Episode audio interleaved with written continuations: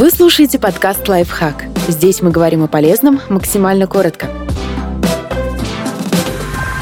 Как общаться с тем, кто вас раздражает? Даже если вы самый дружелюбный человек на свете, рано или поздно вам встретится тот, кто будет вас раздражать.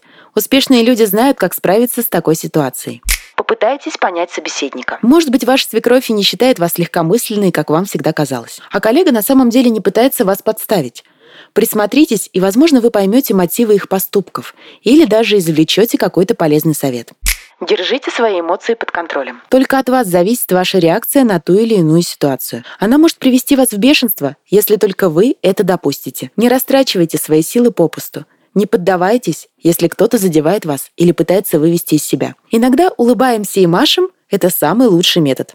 Не принимайте все близко к сердцу. Очень часто мы просто неправильно понимаем человека. Возможно, он просто не совсем точно выразил свою мысль или его день не задался с утра. Будьте выше этого. Сконцентрируйтесь на деле, не обращая внимания на неадекватную реакцию собеседника.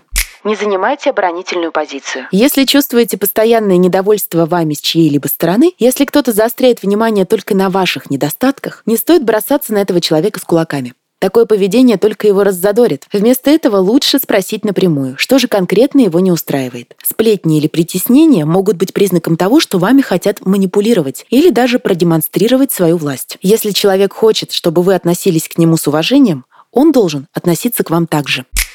Подписывайтесь на подкаст «Лайфхак» на всех удобных платформах. Ставьте ему лайки и звездочки. Оставляйте комментарии. Услышимся!